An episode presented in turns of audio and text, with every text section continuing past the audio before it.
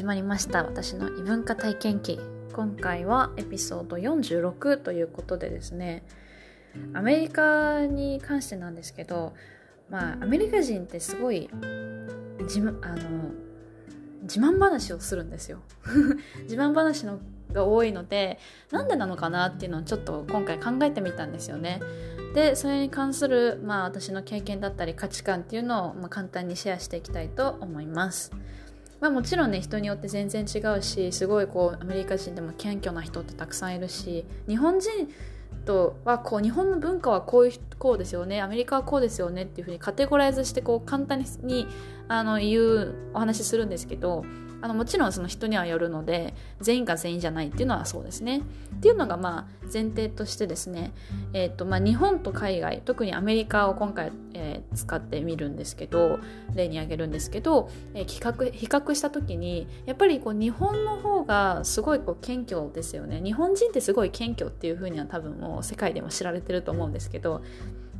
まあ、なんで謙虚な人が多いかって特に文化的なものだと思うんですけどあの自慢と謙虚ってまあどちらかというと正反対な部分にあるのかなと思っていてで謙虚な人が多いのもやっぱりこう自慢っていうもの自体に少しネガティブな印象が日本にはあるからなのかなっていうふうに思うんですよね。だから例えばこう本当に自慢するできるようなこと何かに成功した、ね、事業に成功成功したとかお金を稼げるようになったいい会社に入ったそれからいい学校に入った成績がいいスポーツ大会で優勝した。何でもいいですよね。そうやって自慢すべきことだと思うんですよ。別に自慢しても悪くないですよね。事実ですしその人の努力の結果だと思うしもしくはその人のスキルだったり知識とか経験のおかげなので。なんですけどまあやっぱりそういうことがあってもいやでも私なんか全然とか、まあ、家庭の例えば子供息子さんがいい学校に来ましたいい学校行ったみたいですねって言われてもいやもう全然なんですよとかっていうのが多分日本のちょっとこう、まあ、いわゆる一般的な文化なのかなと思うんですよね。私もまあ関西出身ですけど本当にこう親が子供を褒めるって全然なくて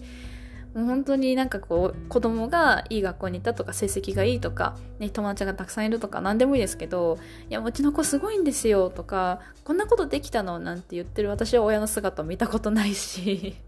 だからどちらかというと関東に行ってからの方がなんかこう親が子供を褒めるっていう姿を見てる気がします。だから特にその大阪に行った時に比べると大阪の方がよりまあ、どちらかというと謙虚っていうのかな。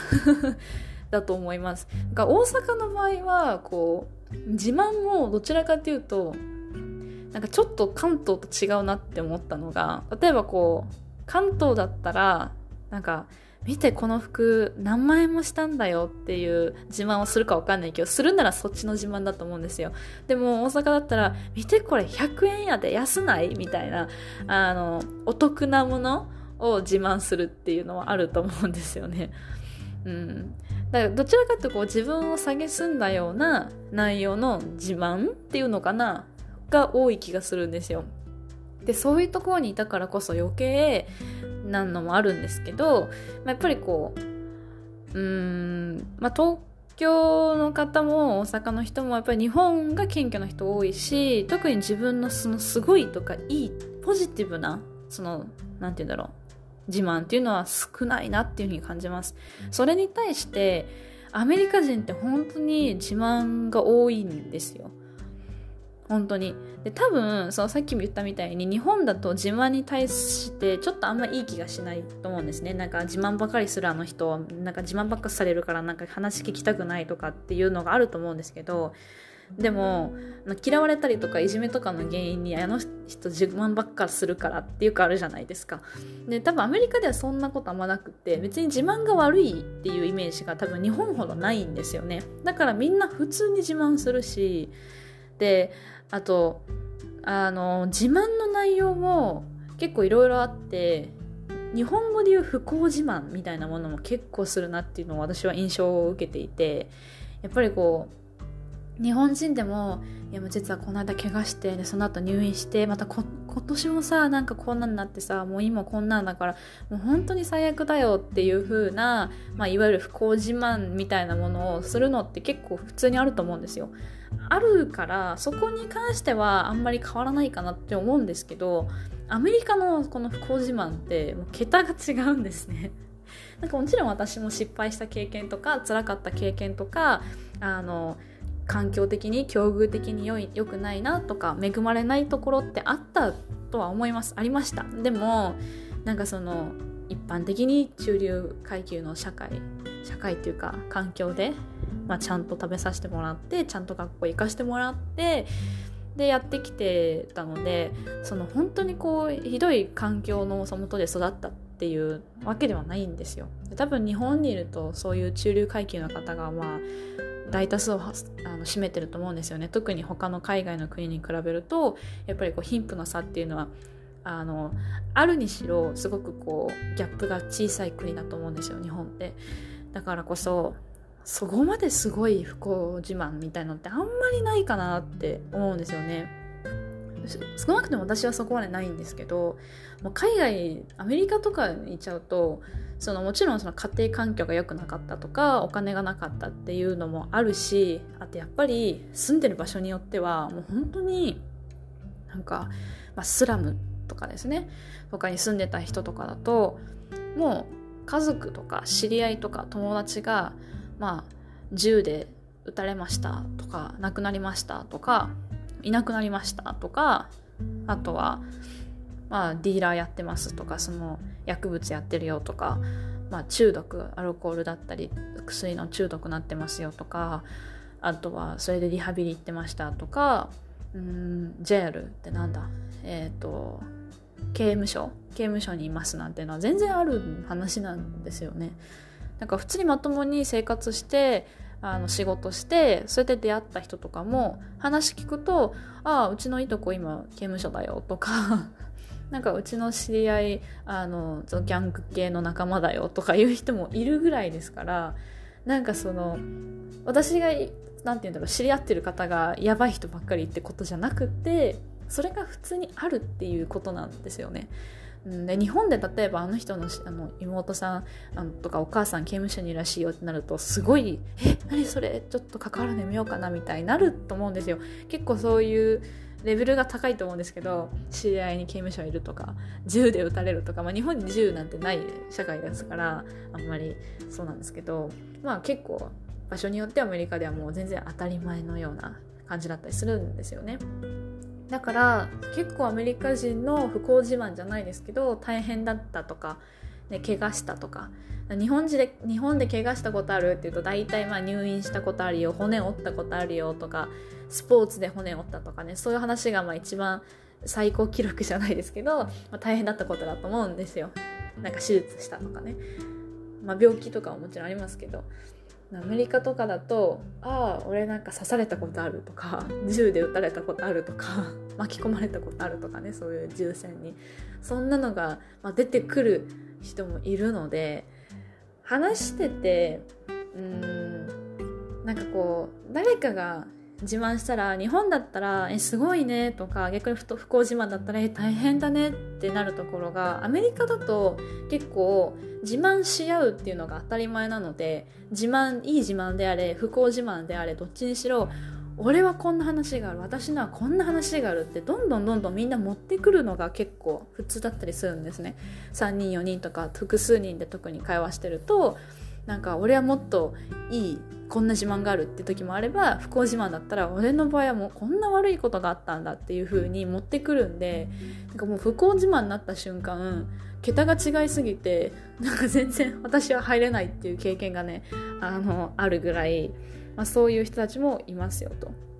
でじゃあなんで、まあ、アメリカ人がこんなにこう自慢することだったり不幸自慢とかも含めてですねあの見せるのかっていうとあのアンダードッグっていう言葉を聞いたことありますかね？あのアリシア・キーズ私すごい好きで歌手の。で彼女のあの歌で「アンダードッグ」っていう曲があるんですけど、まあ、最初それを聞いてた時にアンダードッグってどういう意味だろうなって思ってたんですけどアンダードッグって日本語に訳すのどうやって訳すんですかね？わからないですけどなんかこう簡単に言うと負け犬みたいな感じで結局こうもう成功できないとかうまくいかない環境が悪いとか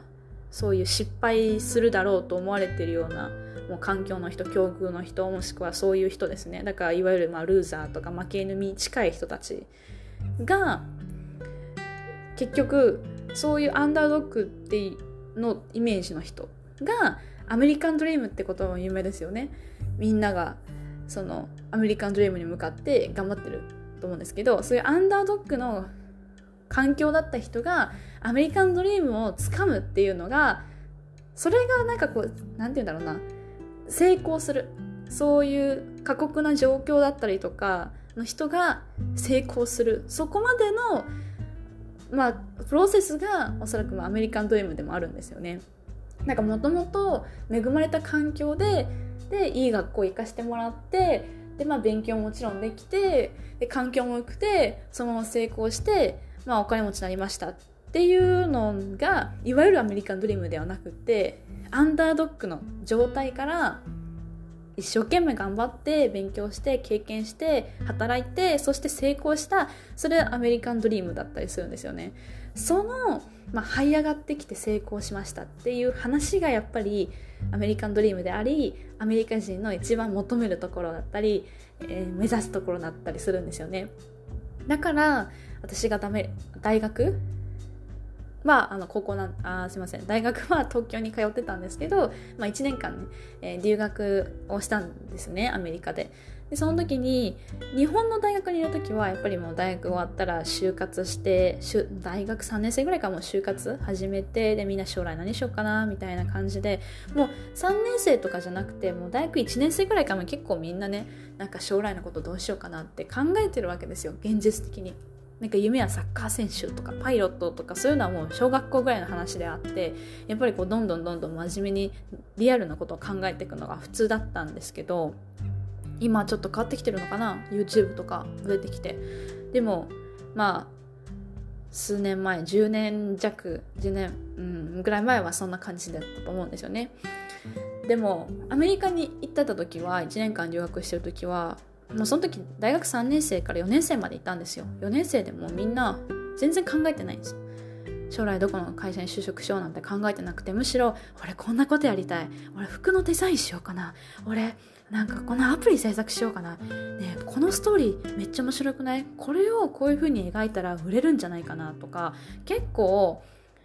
悪く言えば非現実的なんですけど夢見心地な感じなんですけどよく言えばすごく夢があってってこうパッションがあったんですよねみんな。なんかこう、ああ、もう仕事、就活か、大学生活いっぱい遊んだからもう就活しなきゃいけないのか、何しよっかな、何もやりたいことねえよっていうくらい、あの、就活生が、ま、私の周りにはいたのかな、どうなんだろう、わかんないけど、まあ、日本には多かったと思うんですよ。それに比べたらアメリカの学生って、まあ、すごい楽観的だなと思ったし大丈夫なのかなこれでって思うけどその反面すごい夢があって素敵だなっていうふうに思ったんですよでそれはやっぱりこのアンダードッグのところから、まあ、アメリカンドリームを使う掴むっていうその、まあ、いわゆるアメリカンの考え方がやっぱりこう社会にも溢れてるからそういう若者もたくさんいるんだろうなっていうふうに感じたんですよね。なのでまあまずそこが一つあのアメリカの文化であります。でやっぱりそうなるためにもあの口に出した方がやっぱりこう行動できるしうん、まあ、言霊ってありますけどだかみんなこうしたいんだって思うことを口にする人やっぱ多いですよね。日本だとやっぱでも無理だよねって思ってしまうところをいや俺はアメリカンドリームをつかむんだって夢がある人がま多いわけじゃないですか。アメリカで特に若者とか。だからそれを口に出すっていうところもまあ自信だったりとかにつながるし、まあ、自慢にもつながるのかなっていうのが一つ。であとはやっぱりそれだけやってちゃんと成功したりある程度まあすごい成功ではないかもしれないけど、まあ、家族持って安定して生活できてとか好きなことを仕事にしてっていう人なんかはうんそれはなんかこう人に話すに値する。ことなので、まあ、全然悪いことでもない。全然自慢もするし。で特にそれが自分たちが、まあ、結構アンダードッグの状態だったらこんな環境のもとだったけどここまで頑張ってきたっていう話だったらやっぱりこう誇らしいと思うんですよね。ここまで僕は頑張ってきたんだっていう。だからこそそれをみんなに話したいって思うからまあそういう不幸自慢だったりとか、まあ、自慢も含めてすることが多いのかなって思います。基本的にはネガティブシンキングと、ポジティブシンキングって思うと、まあ、やっぱりアメリカ人の人はポジティブな人が日本に比べたら多いんじゃないかなって思うのでだからまあ自慢話も多いと思うしあとは別に自慢に対してやっぱり最初に言ったようにそのネガティブな印象がないする自慢することが悪いっていうふうには多分思っていないし、まあ、あとはやっぱりおしゃべりな人が多いので日本ってやっぱりこうリスニングつまりリスナー聞く人がすごい大事だと思うんですよ。ちゃんと話を聞ける人っていうのが求められる社会だし、うん、でもアメリカだとうまく話せる人話が上手な人話して相手にいい影響を与えられる人影響力のある人っていうのがやっぱりリーダー的だしそういう人が求められるので、まあ、だから多分話す人が多い。自慢する人も多い、うん、おしゃべりする人も多いっていうのが、まあ、文化的なちょっと違いなのかなっていうふうに思いますね。日本にいるといい聞き手にならなきゃいけない。例えばこう相談とかも乗ってあげたりとか話を聞いてあげるとか話の聞くのが上手い人って好かれるじゃないですか。そういう社会で、まあ、暮らしてきて私はおしゃべりな方なので なんかこう辛いなって思うことももちろんあったんですけどでそうなって海外に、まあ、アメリカとかに行くとそんなおしゃべりな日本では辛いなと思って生活してた自分が聞く人がいないんですよアメリカに行くと。まあみんな喋るんですよ。だから 圧倒されちゃっておしゃべりの私でも入れないかったっていうぐらいやっぱりこう本当にみんな話します。だからまずそれは文化の違いですね。本当に。やっぱり話すことが多い。どれだけ話すのがうまくてどれだけ人にまあ影響を与えられて、えーっていう、まあ、リーダー的な存在が、まあ、望まれるというか好まれるわけじゃないですか。ってなるともちろんやっぱり自分の失敗談とか、まあ、成功談とかの体験談つまり自慢にあたるものっていうのはなくてはならないですよね。そこがやっぱりあのアメリカらしいと私は思いますね。うん日本にいる時ってあの別に海外に行ってたんだとか英語話せるっていうことって別に自慢だと思っていなくて普通の会話の流れでまあ話すことになったら話してたんですよ。こんなところ行ったことあるんだよとかっていうよりかはなんか海外行くの好きなんだよね旅行行くんだよねって話になった時にまああどこ行ったの？ってあここ行きましたよっていう感じ。で英語話せるの？って聞かれたらまあ話せますってそのぐらいのレベルなんですけどそれでもなんかこうなんか例えば全然違う話でもえなんかアメリカのこういうのがあってすごい面白かったんですよって私はこう面白いと思って情報提供じゃないですけどって話してるんだけどあまりにもそういう話が回数なんか多くなっちゃうと自慢してるって思う人もやっぱいるんですよね。うん。なんかアメリカ行ってきたや話ねってやっぱ思われたりもするわけです。日本にいると。であ全然そういうつもりないしでも気をつけなきゃなって感じてしまう。でもそれと同じことアメリカでやったらもうみんな全然話を聞いてくれるしまあ別に興味ない人は聞かないしっていう。それだけなんですよ。だからなんかまたこいつこの話かよとかまた自慢してるよっていう表情にはならないしそう思う人も全然いないんですよね。だからむしろ会話のネタが必要だからいろんな話持ってくるっていうそういう域になってます。だからどっちがいいのかなと思いますけどうん。まあでもお話しする分にはすごく好きなのでアメリカの文化でお話しするっていうのは好きだしやっぱり自分自身そのうん自慢話であれ何であれいろんな人の経験の話を聞くのってすごい勉強になるし面白いじゃないですか。だからまあアメリカのそういういろんな話自慢いろんなものを含めて話してくれるっていう文化はすごく私にとっては合ってるし楽しいなっていうふうに思います、うん、日本にいる時の方がどちらかっていうとあの人によっては私の仲のいい友達とか家族はもう何も気にせず話すんですけど、まずそんなにねじゃない人とかだとなんかどういう話をした方がいいかなっていうのはやっぱちょっとなんだろう考えちゃいますね。気を使っちゃうので、まあ、その辺はアメリカとかのが楽ですね。たださっきも言ったようにもうグループ戦になっちゃうと戦とか言って戦いみたいですけどなっちゃうと本当にみんながブワーっていろんな自慢話でも何でもするので入れない。もうね私のなんかそれに勝るエピソード思いつけないみたいになっちゃうんでそこがま